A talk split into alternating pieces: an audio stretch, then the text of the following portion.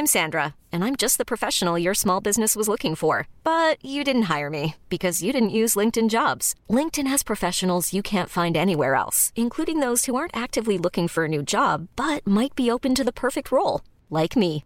In a given month, over 70% of LinkedIn users don't visit other leading job sites. So if you're not looking on LinkedIn, you'll miss out on great candidates like Sandra. Start hiring professionals like a professional. Post your free job on linkedin.com/achieve today. Wir haben uns deswegen jetzt gerade auf den Weg gemacht, ähm, eine, ähm, wie wir das nennen, Focused Company zu werden und äh, zum Beispiel uns auch darüber zu verständigen, dass wir jeden Tag Fokuszeiten haben, in denen wir uns in Ruhe arbeiten lassen.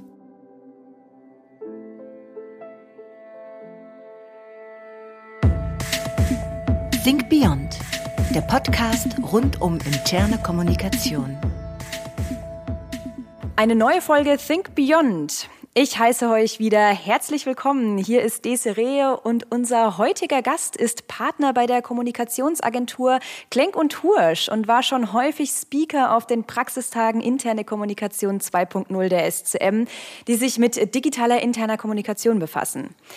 Heute soll es jedoch nicht unbedingt um digitale Tools und Plattformen gehen, sondern um die kulturellen Aspekte der zunehmenden digitalen Kommunikation und Zusammenarbeit. Insbesondere um das Thema digitale Führung. Ich begrüße an dieser Stelle ganz herzlich Dr. Georg Kolb. Schön, dass Sie hier sind. Hallo, Frau Böhm. Äh, vielen Dank für die Einladung. Ich komme immer gerne. Anfang 2020 äh, ging es für viele Beschäftigte ganz plötzlich ins Homeoffice. Heute haben sich äh, viele bereits ja auch an die Situation schon gewöhnt und der Umgang mit den digitalen Tools ist ähm, mal mehr, mal weniger eingeübt, aber in letzter Konsequenz nutzen wir sie ja täglich. Wie haben Sie diese Situation erlebt, beziehungsweise welche Entwicklung gab es bei Ihren Kundinnen oder bei Ihnen selbst in dieser Zeit? Uns ging es da ganz ähnlich wie vielen anderen Unternehmen und vielen anderen Branchen auch. Wir waren gezwungen, ganz schnell viele Formate von analog auf digital umzustellen, insbesondere bei Workshops, Trainings, Coachings, Events. Und das ging erstaunlich schnell für uns selbst wie auch für unsere Kunden. Am Anfang hat es noch ein bisschen geruckelt, muss man auch sagen. Ähm, es gab noch die Konferenzen, wo die Bilder verpixelt sind, der Ton ausfällt, die Leute beim Schneuzen das, äh, Telefon, äh, das Mikrofon nicht abstellen. All diese Dinge sind auch bei uns passiert. Aber letztendlich ging die Anpassung dann doch erstaunlich schnell. In diesem ganzen Bereich ist natürlich auch ähm, das Führen der Mitarbeitenden sehr wichtig und darf auf keinen Fall außer Acht gelassen werden. Ähm, Digitales Führen jedoch ist ja noch mal ein bisschen was anderes und erstaunlicherweise war und ist das ja scheinbar ein größeres Problem als die technische Infrastruktur. Warum ist das so? Warum stößt Führung gerade digital so stark an ihre Grenzen? Ja, also ich würde sagen, dass grundsätzlich die Prinzipien der Führung analog und digital schon gleich sind, aber es gibt eben ein paar Unterschiede, die man zu berücksichtigen hat. Ich glaube, dass grundsätzlich digitales Führen mehr Struktur und bewussten Einsatz von Führungsinstrumenten braucht, ähm, weil sich äh, das Fehlen dort ähm, schwerer auswirkt als im analogen Raum. Also wenn ich mit Menschen in einem Raum sitze oder sie täglich sehe, dann bekomme ich sehr, sehr viele Informationen mit durch deren ja, körperliche Präsenz. Ich kann sehen, ist jemand konzentriert, ist die Person gerade abgelenkt unter Stress und so weiter. All diese Dinge, die bekomme ich nicht mit, also auch die nonverbale Kommunikation. Und ähm, wenn das fehlt, dann kann das erhebliche Auswirkungen auf die Zusammenarbeit haben und auch die Kultur stark beeinträchtigen, weil einige Grundbedürfnisse, die man in der Teamzusammenarbeit hat, dann nicht mehr richtig bedient werden. Deswegen muss man das stärker bewusst einsetzen im digitalen Raum. Sonst ist es eine echte Bedrohung für die Produktivität und auch für die Kultur. Hm, aber es geht in letzter Konsequenz. Oder ist es schlicht so, dass es halt, dass der digitale Raum einfach nicht so gut geeignet ist für die Anforderungen an Führungskommunikation? Es funktioniert, auch das hat das letzte Jahr gezeigt. Aber ich würde auch nicht so weit gehen zu sagen, dass die digitale Zusammenarbeit und die digitale Führung zu 100 Prozent das analoge Treffen ersetzen kann. Das ist sicherlich nicht der Fall. Aber man kann ähm, zu einem großen Teil digital führen. Deswegen glaube ich auch, dass man ohne Einbruch ähm, in der Kultur und in der Produktivität der Zusammenarbeit schon einen großen Teil der Arbeitszeit digital verrichten kann. Ich glaube, das geht. Ja, aber es braucht ein bewusst eingesetztes Instrumentarium dafür, zusätzlich zur technischen Infrastruktur, die natürlich auch funktionieren muss. Mhm. Gehen wir noch mal äh, kurz einen Schritt zurück, ähm, um bevor wir das jetzt weiter auf dem digitalen, äh, auf dem in dem digitalen Raum ausbreiten. Worauf kommt es denn generell überhaupt an für gute Führung? Ich beobachte das in letzter Zeit, in den letzten Jahren mit ähm, der zunehmenden Veränderungsgeschwindigkeit und der zunehmenden Vernetzung der Organisationen und Vernetzung der Wirtschaft gerade ein, bis ein Führungsstil besonders an Bedeutung gewonnen hat, über den auch sehr viel gesprochen wird. Ähm, und das ist äh, der Führungsstil vernetzter Führung. Der ist eher geprägt von ähm, Inspirieren und Motivieren des eigenen Teams, auch ähm, Räume für Selbstverantwortung zu öffnen ähm, so dass man eigentlich als Führungskraft hier mehr einen Anstoß gibt und die Teams dann eigenverantwortlich äh, Aufgaben lösen. Ich glaube, das ist sehr wichtig, gerade wenn man in ähm, neuen Situationen sich zurechtfinden muss, neue Produkte schnell finden muss, Innovation vorantreiben muss. Während ein anderer, der zweite Führungsstil, der ähm, ja vor allem bis zum Ende des letzten Jahrhunderts, kann man vielleicht sagen, eine besondere Rolle gespielt haben, nämlich der, der hierarchische Führungsstil. Der tritt eher in den Hintergrund, er wird oft kritisch betrachtet. Ähm, aber ich glaube eigentlich, dass man beide braucht. Und der hierarchische hat natürlich dann auch andere Komponenten. Da geht es eher ums Delegieren. Da geht es darum, dass die Führungskraft einen gewissen Kompetenzvorsprung hat und dann den Plan für die Durchführung teilt und erwartet, dass der so umgesetzt wird. Ich glaube, dass nach wie vor beide Führungsstile gebraucht werden, auch wenn wir gerade dem vernetzten, inspirierenden Führungsstil mehr Aufmerksamkeit widmen, auch zu Recht, ne, weil die Veränderungsgeschwindigkeit zugenommen hat. Mhm. Also sozusagen der Führungsstil, der zum Erfolg führt, wenn man es mal so ganz platt äh, ausdrückt, wäre tatsächlich so eine Vermischung, eine, ein Mix aus einem vernetzten und einem hierarchischen Führungsstil und dann äh, wahrscheinlich auch immer so ein Stück weit auch angepasst auf die jeweilige äh, Person, die, die, das, die die Führungskraft ist. Ja, also das hat sicherlich auch mit Persönlichkeitsstrukturen zu tun. Es gibt Menschen, die denen, ähm, die den hierarchischen Führungsstil authentischer, glaubhafter ähm, vertreten können als den anderen und, und umgekehrt. Das gilt in beide Richtungen. Aber ich glaube auch, ähm, dass man es vor allem äh, im Hinblick auf die Gesamtorganisation betrachten muss. Ne? Ich brauche Leute, die ihrer Mannschaft klare Ansagen machen können, um Routineaufgaben effizient umzusetzen. Und das ist eher das hierarchische Feld. Also ich habe ein bewährtes Geschäftsmodell mit etablierten Produkten und möchte die nach wie vor effizient produzieren und verkaufen. Und da macht es Sinn, dass man das ähm, ein Stück weit äh, schon hierarchisch geprägt macht, weil man dort nicht jeden Tag was neu erfinden muss, sondern da kommt es eher darauf an, dass man das, von dem man weiß, dass es gut funktioniert, wirklich besonders reibungslos organisiert. Da braucht man das und da können dann auch solche Führungskräfte ihre Heimat haben.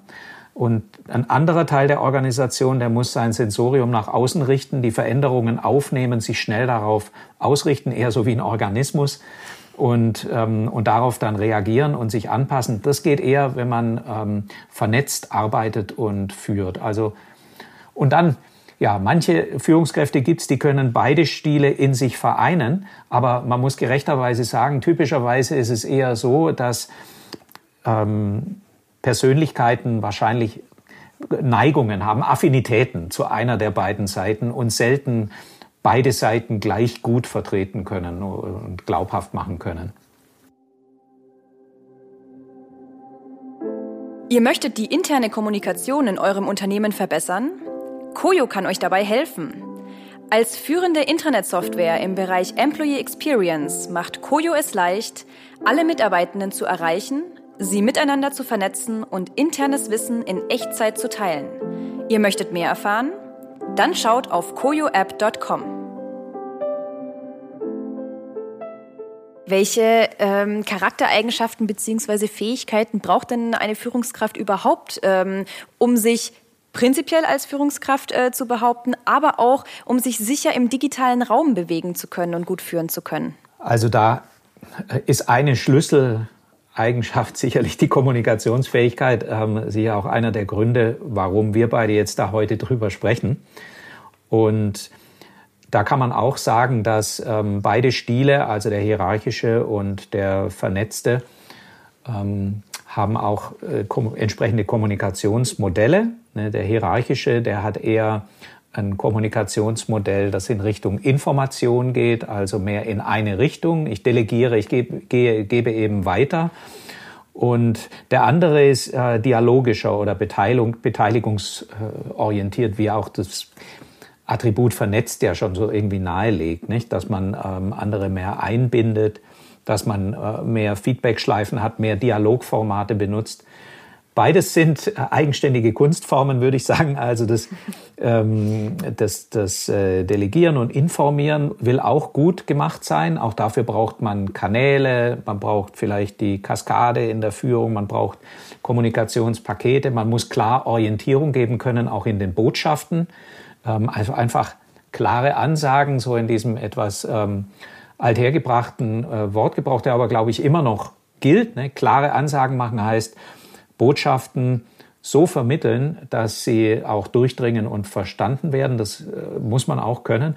Und das andere, ähm, das Vernetztere ist eher zur Beteiligung auch einladen. Ne? Und äh, ja, das hat dann wiederum einmal vom, von der Persönlichkeit her was mit Inspiration und Motivation zu tun, aber von der kommunikativen Seite her auch, äh, sagen wir mal, Beteiligungsräume schaffen. Ja, also Rahmen zu setzen, auch Regeln zu geben, wie man sich beteiligen und austauschen kann. Und das gilt jetzt nun für digitale Teams auch gerade äh, besonders, ne, dass man da Klarheit drüber schafft. Was sind unsere Räume? Wie bewegen wir uns da drin? Welche kommunikativen Regeln haben wir?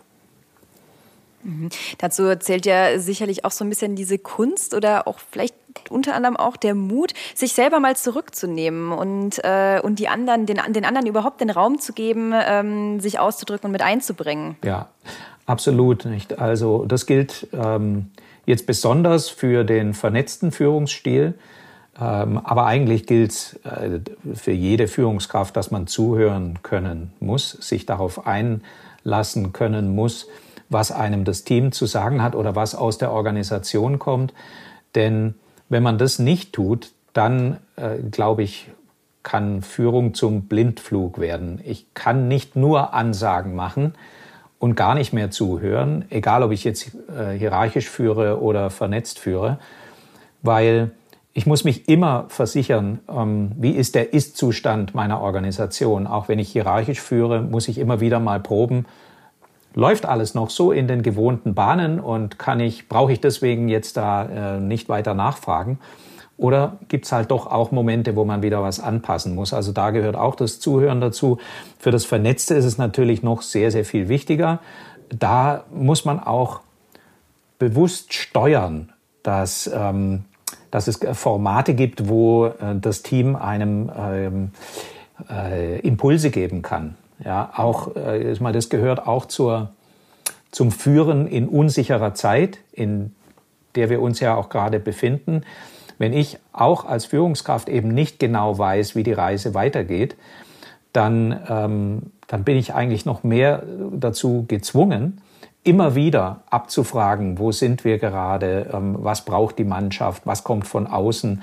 Äh, da ist es da ist es ein bedeutendes äh, Führungsinstrument, dass man ständig diesen ähm, Radar äh, im Team und nach draußen hat, um festzustellen, wo bin ich. Also man kann auch in dem Bild vielleicht vom von dem ähm, Führen auf Sicht sprechen, ja, oder Steuern auf Sicht. Man, man guckt immer wieder, was kommt als nächstes, weil man nicht in die Ferne schauen kann, sondern nur immer darauf achten muss, was passiert jetzt gerade vor mir immer. Und das geht nur, wenn ich ein Echolot habe oder einfach einen Feedback-Mechanismus, der mir sagt, Vorsicht, Klippe da ist jetzt angeklungen, zuhören. Ähm, zuhören ist ja durchaus auch ein Teil der Kommunikation. Äh, wenn ich immer nur rede, ist es ja eigentlich keine Kommunikation mit jemand anderem. Es braucht ja, ja auch mal diese Ruhepause, damit der andere was sagen kann. Mhm. Ähm, müssen Führungskräfte daher zwingend empathisch sein?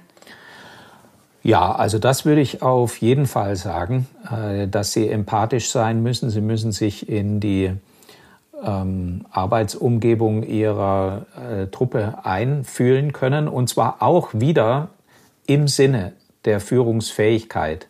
Ich kann nur dann richtig führen, wenn ich verstanden habe, von welchen Voraussetzungen aus ähm, die Mannschaft arbeitet, auch die Kunden, ne, für die gilt das eigentlich auch. Also Führung gibt's ja nicht nur für die äh, Mitarbeiter, Führung gibt's auch durchaus gegenüber externen Bezugsgruppen, also auch Kunden wollen und können geführt werden. Und es gilt eigentlich in beiden Bereichen, dass man die Empathie unbedingt braucht. Aber es kommt darauf an, die richtige Balance zu halten zwischen ähm, Empathie und Steuerung. Ähm, das gilt auch wieder für beide Führungsstile. Äh, der Vernetzte hat eine, eine wesentlich höhere Komponente an Empathie, keine Frage.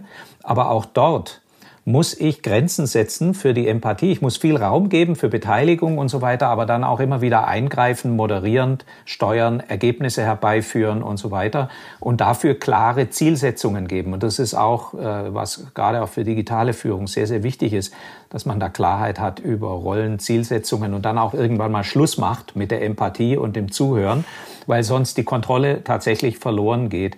Und das äh, ist in niemandes Interesse. Es ist ähm, da muss die, die Empathie dann auch irgendwann mal ein pragmatisches Ende führen, das vor allem im Hinblick auf die Zielsetzung ähm, bestimmt werden muss. Ja. Mhm. Also wenn wir jetzt äh, uns angucken, die Balance zwischen Durchsetzungskraft und Offenheit äh, für mhm. andere Meinungen und Argumente, ähm, würden Sie unterschreiben, dass man diese Balance findet, wenn man seine klaren Ziele hat und diese verfolgt? Ja, ich glaube, dass die Zielsetzung dafür ein wesentliches ähm, Steuerungselement ist, nicht? Also, äh, dass man, dass man den Rahmen setzt. Äh, wir haben dieses Ziel bei der Frage, wie erreichen wir dieses Ziel? Die äh, Strategiefrage sozusagen. Da muss dann eine große Rolle spielen, dass die, dass man Dialogformate hat, Feedbackformate, ähm, bei denen man einholt, wo wir eigentlich, äh, also einen Eindruck, wo starten wir und man dann einen Vergleich machen kann zwischen ist und soll ähm, und auf dem Weg zum soll dann immer wieder wie in einem Regelkreis immer mal wieder nachfragt und nachguckt, ähm, wo stehen wir mit unserem Team, wo stehen wir mit den Kunden und dann, äh, je näher wir ans Ziel kommen, desto enger wird dann der Raum. Ne? Dann äh, kann ich sagen, okay, und jetzt ähm, brauchen wir jetzt nicht mehr so weit die Ohren aufmachen oder das Netz auszuwerfen oder was auch immer man da für eine Analogie äh, finden will. Ja, die Zielsetzung ist dafür ein entscheidendes Kriterium. Gibt es noch weitere Kriterien? Ja, also wenn man ähm, äh, wenn man jetzt generell auf Teamführung schaut und äh, weiß nicht, jetzt, da kommen wir jetzt dann auch fast schon ein bisschen in diese Fragestellung des Digitalen ähm, wo, wo, wo das eben noch deutlicher wird, nicht? Wo man als Führungskraft ähm, sich fragen muss, welchen Rahmen will ich eigentlich für unsere Zusammenarbeit setzen? Und äh, dann, äh, dann kommen eben da verschiedene Kriterien ins Spiel. Also die Zielsetzung ist sehr wichtig. Ich glaube, dass man sogar ähm, über Zielsetzung im engeren noch hinausgehen kann und sagen, auch die Zweckfrage spielt eine Rolle. Also wenn Ziele danach fragen, was wollen wir eigentlich erreichen, ja, ähm, dann ist die Zweck Zweckfrage eher die nach dem Warum. Also warum gibt es uns als Team überhaupt? Ja, warum ist es wichtig, dass es dieses Team gibt und nicht irgendein anderes? Und ähm, was, äh, was ist sozusagen unsere größere ähm, Einordnung äh, in, in, in das Ganze des Unternehmens, ja bei manchen Teams sogar ins Ganze der Gesellschaft. Ne? Man fragt also, was ist Zweck im Sinne von Purpose? Und das kann, ähm, das kann was sehr, sehr Wichtiges und Motivierendes sein, gerade auch in einer neueren Generation von Mitarbeitern, die vielleicht da auch noch mehr Wert drauf legen, als es vorher der äh, Fall war.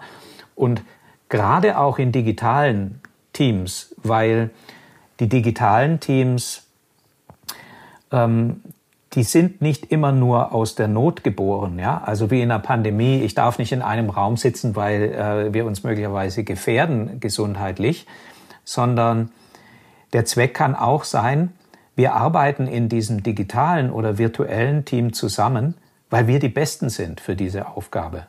Und wir können das auch nur digital, weil wir physisch gar nicht die Möglichkeit haben, zusammenzukommen, weil wir einfach vielleicht zu weit auseinander leben und es zu aufwendig wäre, dass wir ständig äh, miteinander physisch zusammenarbeiten.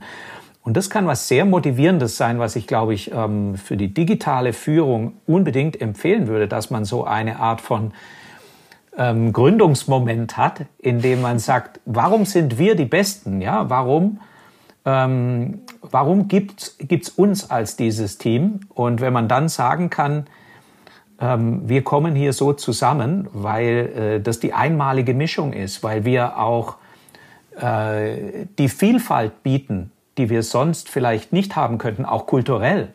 Vom Wissen her, von der Persönlichkeit her, von den Geschlechtern her, von was auch immer man für eine Prägung mitbringen kann die kann ich zusammenführen in einem digitalen Team. Das ist ein großer Vorzug und keine Not. Und ich glaube, das sollte man sich bewusst machen, auch so erleben und damit dem Team einen Anfangsschub geben.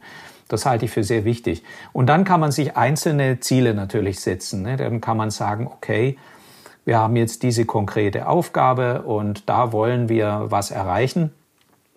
Und das ist, glaube ich, auch sehr wichtig, dass man bei der Zielsetzung dann sehr spezifisch ist und es messbar macht denn ähm, gerade, äh, gerade auch dann, wenn man in virtuellen Teams arbeitet, dann braucht man so Momente, wo man sagt, wir haben was erreicht und wir können auch sagen, was genau, weil wir gesagt haben, wie wir es messen wollen und so. Denn das ist, solche Momente zu identifizieren ähm, und auch zu feiern ja, und bewusst zu machen, das ist, das ist für jedes Team wichtig, aber für ein digitales ganz besonders, weil das hat auch damit zusammen, wenn man sich, äh, oder hängt auch damit zusammen, wenn man sich nicht immer persönlich sieht, dass man dann äh, bewusst den Raum für sowas schaffen muss ne, und das gemeinsam tun muss. Und damit es geht, ist es gut, wenn man Klarheit über die Ziele hat und auch an welchen Wegmarkierungen man dann messen will, ob man vorangekommen ist oder nicht. Ja. Also das war, das war so die äh, Zweck-Ziel-Geschichte und ja, aber es äh, kann man äh, kann man noch mehr ähm, Instrumente nennen, ja, also gerade für digitale Teams. Ich bin jetzt ein bisschen losgelaufen in die Richtung, ähm, weil sich weil ein Gedanke den anderen miteinander verbunden hat. Aber jetzt sind Sie erstmal wieder dran. ähm, ja, ich finde das tatsächlich sehr, sehr spannend. Ich meine, wir können uns natürlich auch stundenlang über dieses Thema unterhalten, aber ich finde es sehr schön, ähm, wie Sie herausstellen, also erstmal die Frage nach dem Was, äh, dann die Frage nach dem Warum, dem Zweck. Gerade äh, jetzt in der digitalen äh, Zeit ähm, finde ich das sehr motivierend, ähm, mhm. dass, man, dass man das einfach auch mitnehmen kann, so ganz konkret, ja. ähm, dass es greifbar ist, sich diese Führung digital ähm, wirklich äh, ja, zu nutzen zu machen, beziehungsweise das gut umzusetzen. Ähm, dann auch also, ja diese, dieses, dieses Bild, was Sie gerade mitgegeben haben, dass man sich äh, konkrete Ziele steckt, um sie auch einfach zu feiern. Ich denke, das ist super wichtig, äh, gerade jetzt, wo man doch ähm, ja mehr oder weniger gezwungenermaßen nicht zusammenkommt äh, und dass nicht unbedingt der Zweck nicht unbedingt der ist, dass man das beste Team so zusammenstellt digital, sondern man ist halt jetzt einfach ja. äh, körperlich getrennt. Und da finde ich das sehr schön, dass man dann wirklich so Etappenziele hat, die man dann auch einfach feiert und dann aber auch der Raum dafür da ist, sie feiern zu können. Ja. Das, das finde ich sehr schön. Ich, äh, ich denke auch also ähm, ich, äh, ich habe da so ein äh, Modell jetzt für, für uns auch zusammen gebastelt, dass die Führungskraft all diese Dinge auf so einer Art Teamcharta festhält, wo man das einfach auch gemeinsam ähm, ja, beschließt und dokumentiert, nicht? wo wir als Team, auch als digitales Team, ähm, sagen, das ist unser Zweck, das sind unsere Ziele. Und, ähm, und ich kann das wirklich auch, äh, was weiß ich, vielleicht sogar als Schreibtischunterlage oder irgendwo aufhängen ähm, oder irgendwo halt ablegen. Aber wenn man so einen gemeinsamen Beschluss fasst, das ist schon auch ein wichtiger Moment. Und wenn man in dem Moment dann auch sagt, ja, wir, ähm, wir, wir sind, wir freuen uns, dass es dieses Team gibt, weil es eben sonst nicht ähm, die Aufgabe nicht bewältigt werden könnte. Und ein, ein Element auf die, der Teamkarte ist für mich eben auch Teamgeist. Und da ist genau die Verbindung zu dem, was Sie auch gerade sagten, nicht, dass man Erfolge feiert ähm, und dass man Raum zur äh, Bildung des Teamgeistes schafft. Ähm, und dazu gehören dann auch noch solche Dinge wie man, man, äh, man, man schafft Raum auch für Informelles. Nicht? Also ich muss, wenn es die Kaffeeküche nicht gibt und so den, das, die Plauderei am Rande, wenn ich die nicht physisch habe und zufällig, dann muss ich es ein bisschen steuern. Ne? Ich muss gucken, dass es die, ähm, die Räume dafür gibt. Das kann mal ein informelles Teammeeting sein, obwohl man sagen muss, also Manchmal funktionieren die ganz schön, manchmal ist es auch ein bisschen gezwungen. Ja, das ist nicht mhm. immer, äh, und da hilft dann manchmal auch ein Weinglas nicht oder so, weil es ist, äh, das ergibt sich dann nicht so aus einer spontanen Stimmung heraus, sondern man hat einen Termin dafür. Das kann sich manchmal künstlich anfühlen. Aber ich denke jetzt gerade für die Führungskraft ähm, ist es noch sehr wichtig, dass die Führungskraft zur Erhaltung und Förderung des Teamgeistes zu jedem einzelnen Teammitglied auch Einzelkontakte pflegt. Also, dass man nicht immer nur Teamkonferenzen hat, sondern dass es immer noch einen Extrakanal gibt. Auch der ergibt sich in der physischen Welt leichter und vielleicht auch mal zufällig. Man begegnet sich auf dem Flur, man äh, sitzt vielleicht gemeinsam mal beim Mittagessen oder so. Und dort wird ganz viel Wichtiges ausgetauscht, was für, für das Individuum dann eine Rolle spielt. Im digitalen Raum habe ich das nicht und dann, äh, dann muss ich einfach das Telefon in die Hand nehmen oder also den Einzelkontakt anders pflegen. Das ist auch sehr wichtig und eine Führungsaufgabe, dass man das bewusst macht. Ja? Ähm, gerade dann, wenn es zufällig wegfällt, dass man es ganz bewusst einrichtet, auch sehr wichtig für den äh, Teamgeist, neben dem Erfolge feiern und ähm, ja, informellen Gemeinschaftssitzungen ähm, und idealerweise auch Offline-Treffen. Also sich persönlich zu treffen, glaube ich, ist auch für ein virtuelles Team zwischendurch erforderlich. Ja. Ja, hm. auf jeden Fall. Ich würde an dieser Stelle gerne mal ähm, noch eine andere Instanz äh, des Unternehmens mit dazu nehmen, und mhm. zwar die interne Kommunikation. Ja. Worin begründet sich denn die zentrale Rolle von Führungskräften für die IK?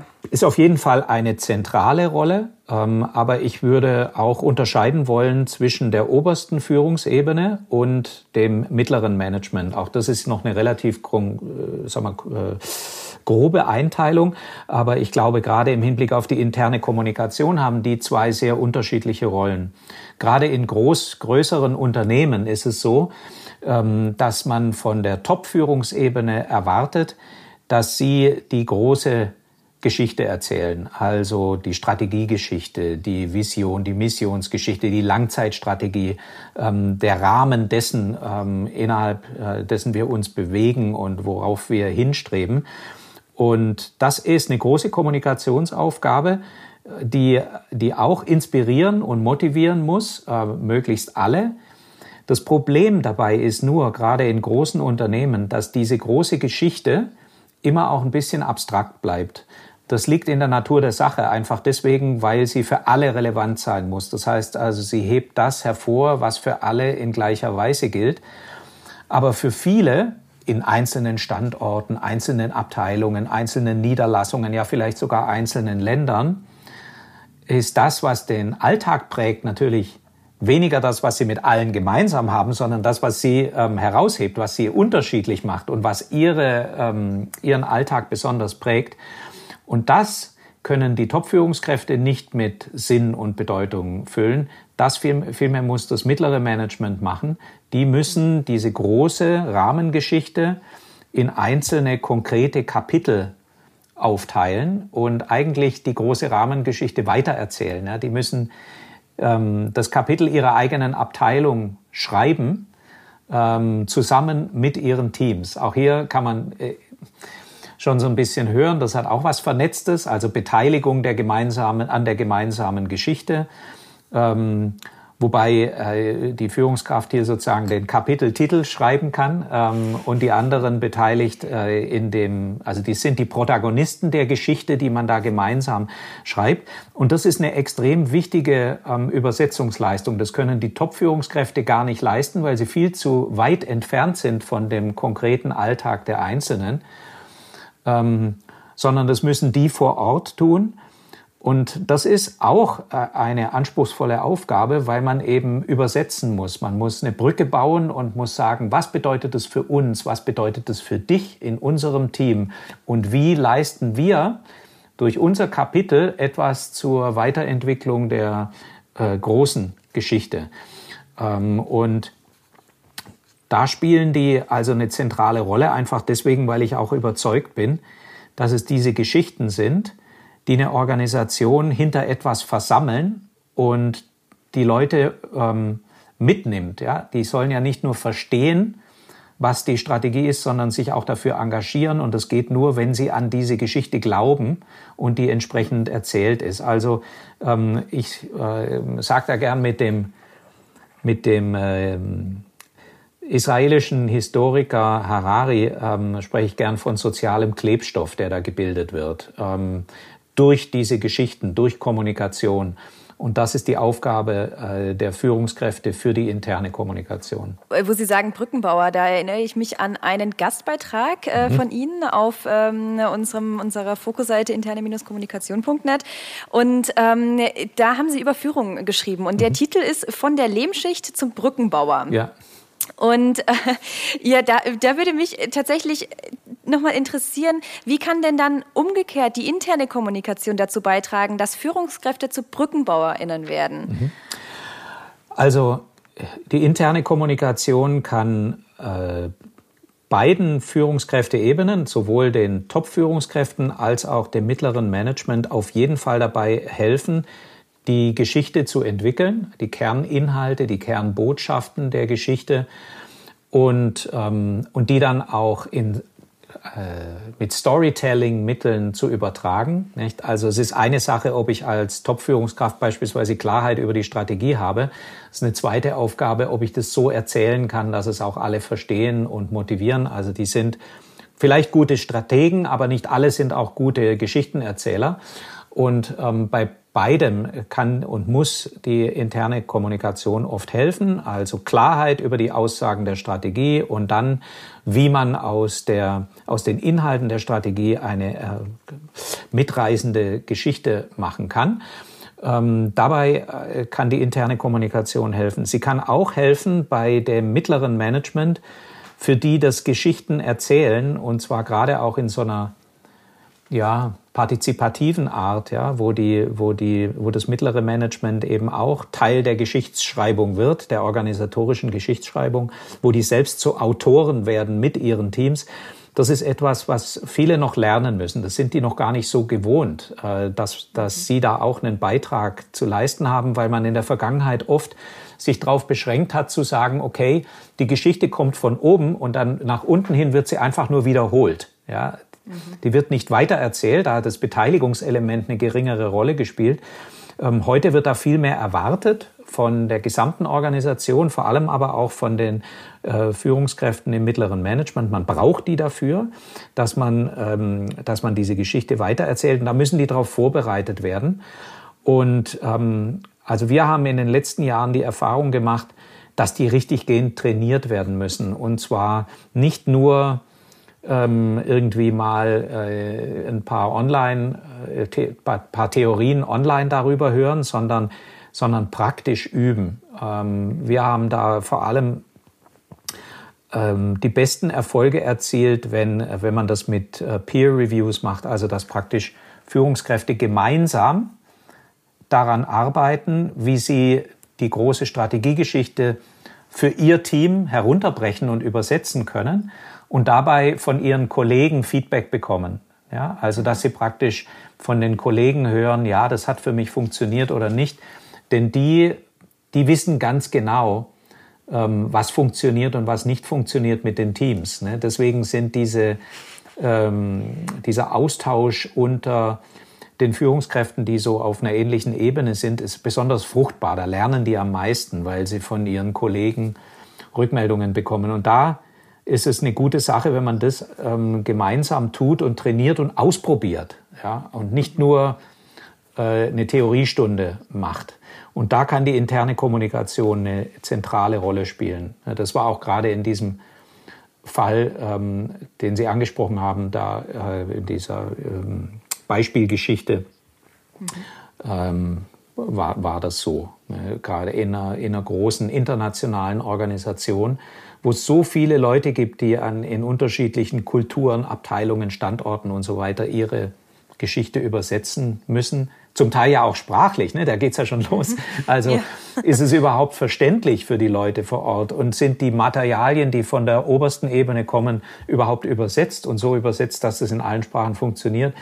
Ja, also da spielt die interne Kommunikation als Befähigerin mhm. eine entscheidende Rolle. Ähm, auch, auch dann, wenn man nicht mehr nur Botschaften schmiedet, sondern andere befähigt, also denen eine Plattform, eine Bühne baut, wo sie dann selber ähm, Erzähler werden, äh, da, da, da sind die Aufgaben eigentlich nur größer geworden, nicht kleiner für die interne Kommunikation.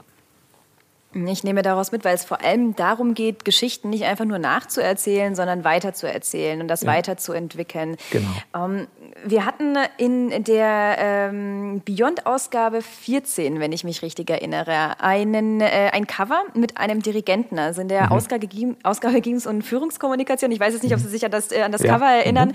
aber da steht so ein Dirigent und ähm, wir haben das da als Bild genommen für die Führungskraft, die mhm. letztlich ja ne, alle Fäden irgendwie in der Hand hat, ähm, das Team äh, anleitet.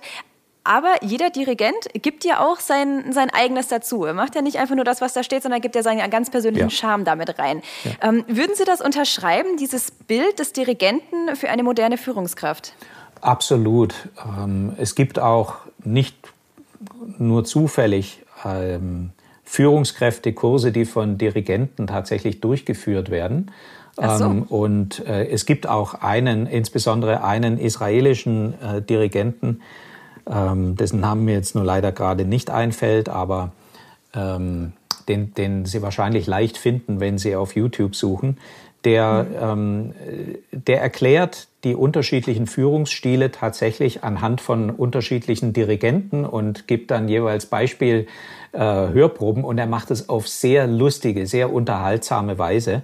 Ähm, also der ist das lebende Beispiel dafür ähm, und tatsächlich ist das Dirigieren ja wie ein Dialog. Ähm, der Dirigent der gibt auch ganz klare Akzente, der gibt, äh, der setzt den äh, Rahmen, der gibt die Richtung vor und dennoch trägt jeder einzelne Musiker hat, hat Freiräume, selbst wenn es eine, äh, also es muss gar kein Jazz sein, ne? ähm, da ist es vielleicht besonders ausgeprägt, aber ähm, auch bei klassischen Konzerten ist es so, dass durchaus jeder einzelne Musiker noch Spielraum hat im wörtlichsten Sinne und, ähm, und das ist hörbar und da geschieht was im Dialog zwischen den beiden. Und da kann das Gewicht ähm, zwischen hierarchischer Anleitung und ähm, dem Öffnen von Räumen für den Ausdruck, den eigenverantwortlichen Ausdruck der einzelnen Teams, der einzelnen Instrumentengruppe, der kann sehr, sehr stark variieren. Und das sieht man auch gerade in diesem Kurs des Israelis, weil der da Beispiele äh, dafür gibt, dass es eben auch in der klassischen Musik da ganz unterschiedliche Führungsstile gibt, ähm, welche mit mehr und welche mit weniger Beteiligung, ähm, wobei er der Auffassung ist, dass die allerbesten die sind, die auf der einen Seite einen klaren Rahmen geben, aber auf der anderen Seite auch ihre Musiker spielen lassen, also mhm. den eigenen Ausdruck einzubringen und dann wird die Interpretation am reichsten. Ich glaube, dass das ein eine Analogie ist, die tatsächlich auf allen Ebenen sehr gut funktioniert. Man könnte jetzt auch zurückgehen zu unserer Überlegung, ähm, wie ist das denn jetzt mit der Geschichte, ähm, die als Rahmen gegeben wird. Ne? Das wäre in dem Fall die Partitur. Ähm, und die hätte, was das Storytelling anbelangt, ne, kann man sagen, okay, dass da zum, äh, dass da verschiedene Elemente dazu gehören. Äh, was weiß ich, die Teile einer ähm, Symphonie oder einer Sonate oder meinetwegen im Jazz, äh, da ist es dann ein bisschen anders.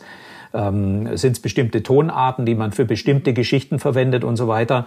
Ähm, und man kann da auch an dem Beispiel sehr genau zeigen, wie viel Beteiligung dann äh, die Einzelnen haben und ja sogar die Führung im mittleren Management, äh, wenn es um Rhythmusgruppe geht und äh, was weiß ich, die, die Leadmusiker und so. Also es geht. Das, äh, ich glaube, das ist eine sehr geeignete Metapher. Sehr schön.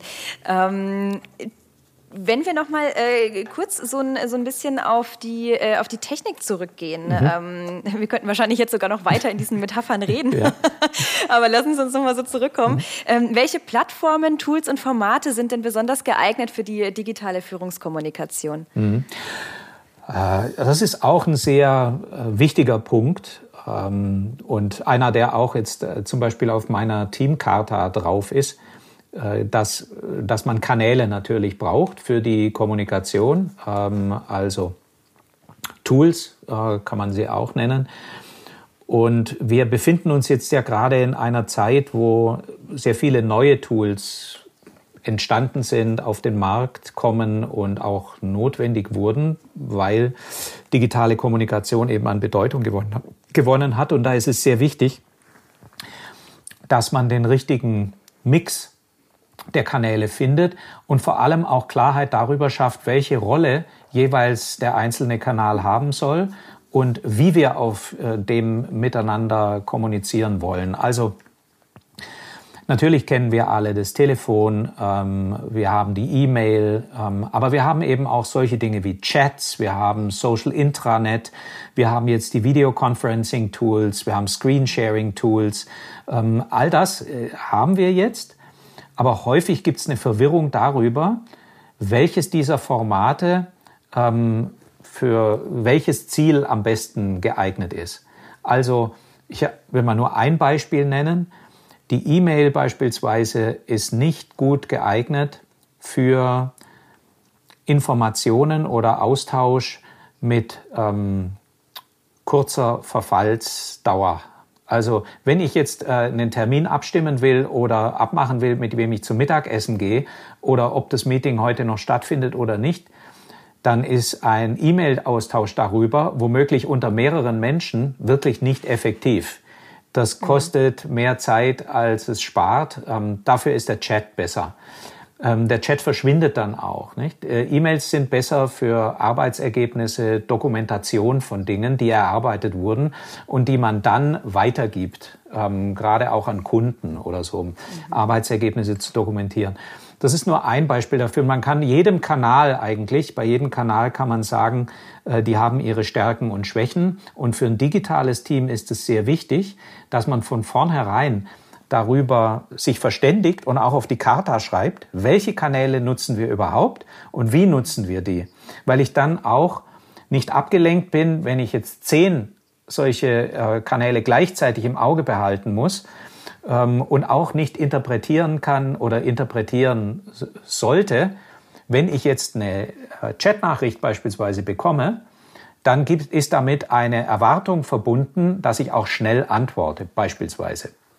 Und äh, in einem anderen Kanal ist es dann etwas anders. Wenn da unterschiedliche Vorstellungen dazu ähm, herrschen, das kann richtig Krisen in Teams bringen, ja? weil, ähm, weil dann zum Beispiel die Unsicherheit entsteht, dass ein Teammitglied an die Führungskraft was schickt und die Führungskraft reagiert nicht. Ich weiß jetzt nicht warum, weil ich sie ja nicht sehe. Ne? Ich weiß jetzt nicht, ja. gut, ich kann dann vielleicht mal in den Kalender gucken, wenn man einen Shared Kalender hat, äh, würde mir vielleicht helfen. Aber noch besser ist es, wenn ich weiß, auf einem bestimmten Kanal kann ich, wenn ich eine schnelle Antwort brauche, auch immer eine schnelle Antwort erwarten. Ich werde das aber nur dann nutzen, wenn es wirklich notwendig ist. In allen anderen Fällen benutze ich andere Kanäle und da weiß ich wiederum aufgrund unserer Teamkarte, die Antwortzeit beträgt eine, zwei, 24 Stunden. Ähm, das ist ganz wichtig, um Vertrauen zu bilden in der Zusammenarbeit. Das kann ganz stark verloren gehen, wenn da unterschiedliche Erwartungen aufeinander prallen und man dann plötzlich wütend wird, als Führungskraft genauso wie als Teammitglied. Deswegen, ich glaube, man kann unterschiedliche Kanäle äh, zusammenbauen. Ich würde sagen, idealerweise sollten es nicht zu viele sein. Ähm, und ich würde sagen, dass man äh, darauf achten muss, dass es Ergänzungen gibt zwischen ähm, synchronen und asynchronen Kanälen. Also Kanäle, wo man gleichzeitig synchron hin und her kommuniziert. So, ich gebe im Chat was raus und erwarte, dass schnell was zurückkommt und es geht dann so hin und her. Das machen wir beide gleichzeitig und dann hören wir auf. Asynchron bedeutet, ich verschicke etwas und erwarte nicht, dass sofort geantwortet wird. Das wäre jetzt zum Beispiel dann eher die E-Mail. Ähm, und dann gebe ich dem anderen Zeit zur Bearbeitung, da ist dann keine Dringlichkeit drauf, der wird nicht unterbrochen und so weiter. Und das ist sehr, sehr wichtig für den Fokus, den man braucht in einer Zeit, wo zu viele Kanäle und zu viele Ablenkungen einfach dazu führen, dass man nicht mehr konzentriert arbeitet. Ich glaube, ähm, der Mythos Multitasking, der über Jahre und Jahrzehnte aufgebaut wurde, ist ein echter Mythos, an dessen Grenzen wir gerade geraten. Ähm, Im Moment müssen wir uns so organisieren, und zwar gerade auch als digitales Team, dass wir zeitenkonzentrierte Arbeit haben und nicht dauernd unterbrochen werden durch digitale Meldungen auf unterschiedlichen Kanälen, bei denen wir womöglich noch die Schwierigkeit haben einzuordnen, wie wichtig das gerade ist. Also Vielleicht ein Nebensatz noch dazu. Wir bei Klenk und Hursch ähm, sind da im gleichen Boot wie alle anderen auch. Wir haben uns deswegen jetzt gerade auf den Weg gemacht, ähm, eine, ähm, wie wir das nennen, Focused Company zu werden und äh, zum Beispiel uns auch darüber zu verständigen, dass wir jeden Tag Fokuszeiten haben, in denen wir uns in Ruhe arbeiten lassen. Und äh, das haben wir auch äh, mit Kunden geteilt in der Zwischenzeit.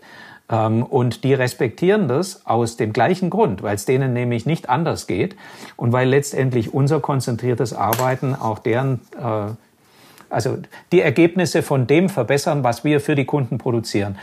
So, und ich glaube, es ist wahrscheinlich kein Zufall, dass jetzt gerade so äh, in der äh, hoffentlich letzten Phase der Pandemie auch bei uns diese Initiative entstanden ist, weil die digitalen Kanäle dieses permanente Abgelenktsein mhm. verstärken und man deswegen als Führungskraft extrem darauf achten muss, was benutze ich wie und mit welcher Erwartung. Denn es ist nun mal einfach ein neurologisches Faktum, dass ich, wenn ich in irgendeiner ähm, Arbeit unterbrochen werde, 18 Minuten im Durchschnitt brauche, bevor ich wieder an dem Punkt weitermachen kann, wo ich unterbrochen wurde.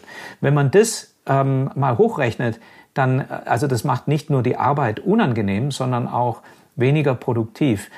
Deswegen ähm, ist es eine Schlüsselfrage für digitale Führung, dass man Klarheit hat über die Regeln der Kanäle und den Kanalmix und nicht zu viele Kanäle gleichzeitig. Vielleicht sogar auch, dass man sagt, ähm, wenn wir uns fokussieren, dann äh, wird das Smartphone abgestellt zur Seite gelegt oder so. Auch das kann ein Teil der Regeln sein. Aber man muss halt gemeinsam beschließen und auf die Teamkarte schreiben. Mhm. Das ist ein schöner äh, Praxistipp, ähm, gerade das auch mit diesen Fokuszeiten. Ich denke auch, das ist sehr, sehr wichtig, dass man einfach mal wirklich konzentriert am Stück arbeiten kann, ohne Unterbrechung, ähm, mit neuen Aufgaben und, und man sich dann selber in so ein, so ein, so ein Stressrad irgendwie rein, äh, reindrängt. Ähm, was, was heißt denn nicht so viele Kanäle? Haben Sie eine äh, Zahl, haben Sie einen Tipp, was so die beste Kanalanzahl wäre? Also das kann man jetzt nicht so pauschal wahrscheinlich ja, sagen, ne? Aber ja. also äh, äh, ja, man es hängt ein bisschen davon ab, was man natürlich in der eigenen Organisation zur Verfügung hat. Ich denke, es haben sich ein paar Standardinstrumente der Kommunikation und Kollaboration, ne, das ist auch so eine Sache, wo man, äh, wo es Schnittmengen gibt. Da haben sich so jetzt ein paar Standardkanäle glaube ich, rausgeschält. Ähm, und deswegen kann man vielleicht sagen, dass die folgenden häufiger auftauchen werden. Also ähm, das Social Intranet oder auch eine Kollaborationsplattform wie jetzt meinetwegen MS Teams äh, so. Ähm, das kann die Teamzentrale sein, wenn man dort äh, eine entsprechende Arbeitsgruppe oder so hat, nicht? Einen Raum, in dem äh, praktisch auch alle Dokumente sind und sie alle beteiligen können als Mitglieder. Dann äh, sicherlich ein Kanal, der sich auch fest etabliert hat, sind Chats oder Messenger-Funktionen. Die können jetzt da angeschlossen sein. Ne? Also Teams beispielsweise hat natürlich eine Chat-Funktion, viele andere ähm, Kollaborationssysteme auch, Social Intranets haben das auch. Ähm, dann wichtig, glaube ich, sind Statusmeldungen, äh, gerade im digitalen Umfeld. Das kann auch an den Chat angeschlossen sein oder ans Intranet. Es gibt ja in verschiedenen ähm, Tools gibt es diese Funktion, wo man sehen kann, okay, da ist jemand gerade empfangsbereit ähm, oder nicht. Aber auch da muss man halt Klarheit haben, okay, welche Statusmeldung benutzen wir denn jetzt? Ne? Ähm, und ja. welche ist für uns verbindlich? Äh, und lass sie uns aktiv benutzen. Ich glaube, an der E-Mail werden wir auch weiterhin nicht vorbeikommen. Äh, die ist ähm, stark etabliert.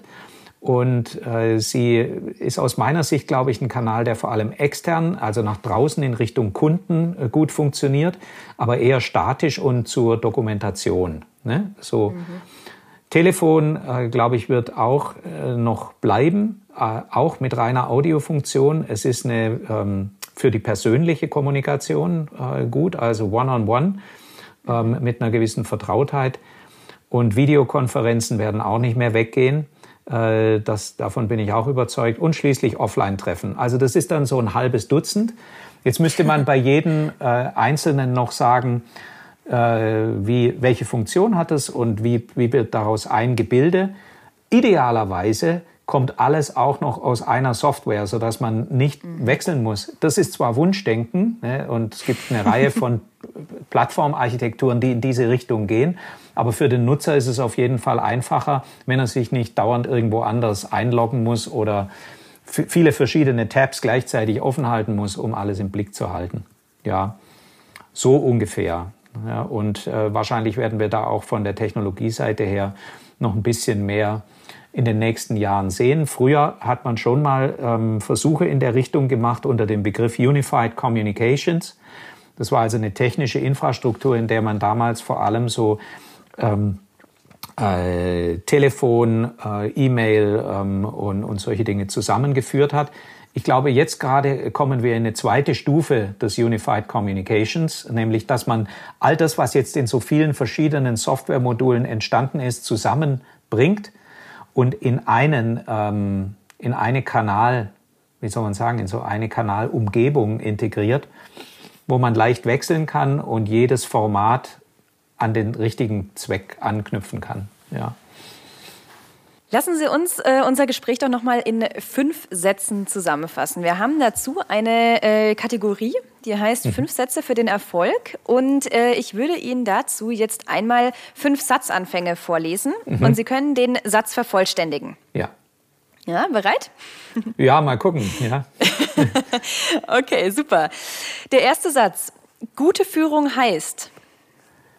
Gute Führung heißt, delegieren zu können mit klaren Ansagen auf der einen Seite. Gute Führung heißt auf der anderen Seite aber auch zu motivieren, zu inspirieren und die Teams zu beteiligen. Beides wird gebraucht. Mhm. Der zweite Satz. In digitalen Zeiten müssen Führungskräfte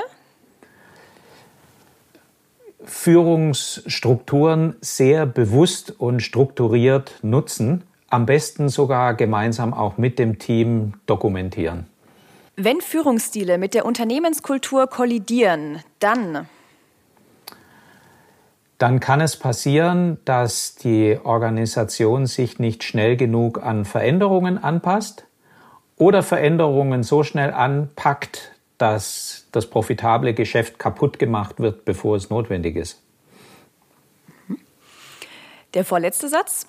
Zuhören ist im digitalen Raum besonders wichtig, weil weil man andernfalls Gefahr läuft, den Kontakt zur Realität des Teams ähm, zu verlieren und dann in einen Führungsblindflug gerät. Mhm. Und der letzte, ohne analoge Formate können Führungskräfte. Punkt, Punkt, Punkt keine ganz dauerhafte, vertrauensvolle Bindung mit ihren Mitarbeitenden herstellen. Sehr schön. Vielen lieben Dank. Das äh, war äh, die schwierigste Kategorie dieses Podcasts. Unvorbereitet und äh, wie aus der Pistole geschossen. Ähm, die allerletzte Frage, die wir immer stellen äh, in unseren Podcasts, ähm, die ist darin begründet, dass die SCM ja eine Weiterbilderin ist. Und das ist die Frage, was möchten Sie noch lernen? Das muss nicht unbedingt beruflich sein.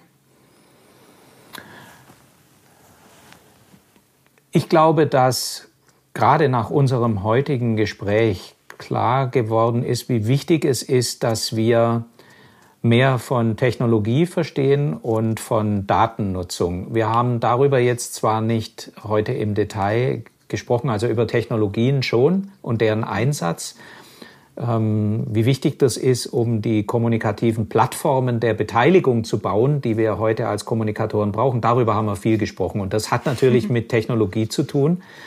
Ähm, man könnte noch einen Schritt weitergehen und sagen, diese Plattformen haben auch den Vorzug, dass sie uns unglaublich viele Daten liefern, also Informationen darüber, wie die Mitarbeitenden und wir kommunizieren, wie gut das funktioniert ähm, und gibt uns Analyseinstrumente in die Hand, die immer wichtiger werden, weil man das durch Mitarbeiterumfragen nicht vergleichsweise gut machen kann. Die sind oft nur ähm, in relativ großen Abständen und bieten nicht so viel Detailinformation. Mit Hilfe der ganzen Technologieplattformen und der Art und Weise, wie wir sie auswerten können, ähm, eröffnen sich da völlig neue Möglichkeiten, weil, ja, und darüber haben wir dann doch heute auch gesprochen, diese Art von Daten ähm, kann man auch verstehen als eine Form des Zuhörens, weil man nämlich ähm, beobachtet oder das Feedback auswertet, das die Kollegen durch ihr Verhalten geben, wo ich feststellen kann, das und das Format funktioniert, jenes funktioniert nicht. Ähm, hier ist die Beteiligung besonders hoch, dort ist sie niedrig. Ähm, diese Dokumente waren äh, besonders oft gefragt, jene nicht. Das sind extrem wertvolle Informationen, die es auch ermöglichen, dass der interne Kommunikator sich weniger im Blindflug befindet. Und das ist, glaube ich, eine große Gefahr. Ich glaube, für beides müssen wir als Disziplin insgesamt noch viel lernen und ich persönlich auch. Okay, vielen lieben Dank. Vielen Dank, Herr Kolb, dass Sie hier waren. Äh, es war ein sehr schönes Gespräch, sehr spannend. Ich habe viel mitgenommen. Ich hoffe, ihr, liebe ZuhörerInnen, auch. Und äh, ich freue mich, ähm, dass Sie da waren. Vielen Dank. Hat Spaß gemacht. Vielen Dank. Bis, bis bald. Bis bald. Think Beyond, der Podcast rund um interne Kommunikation.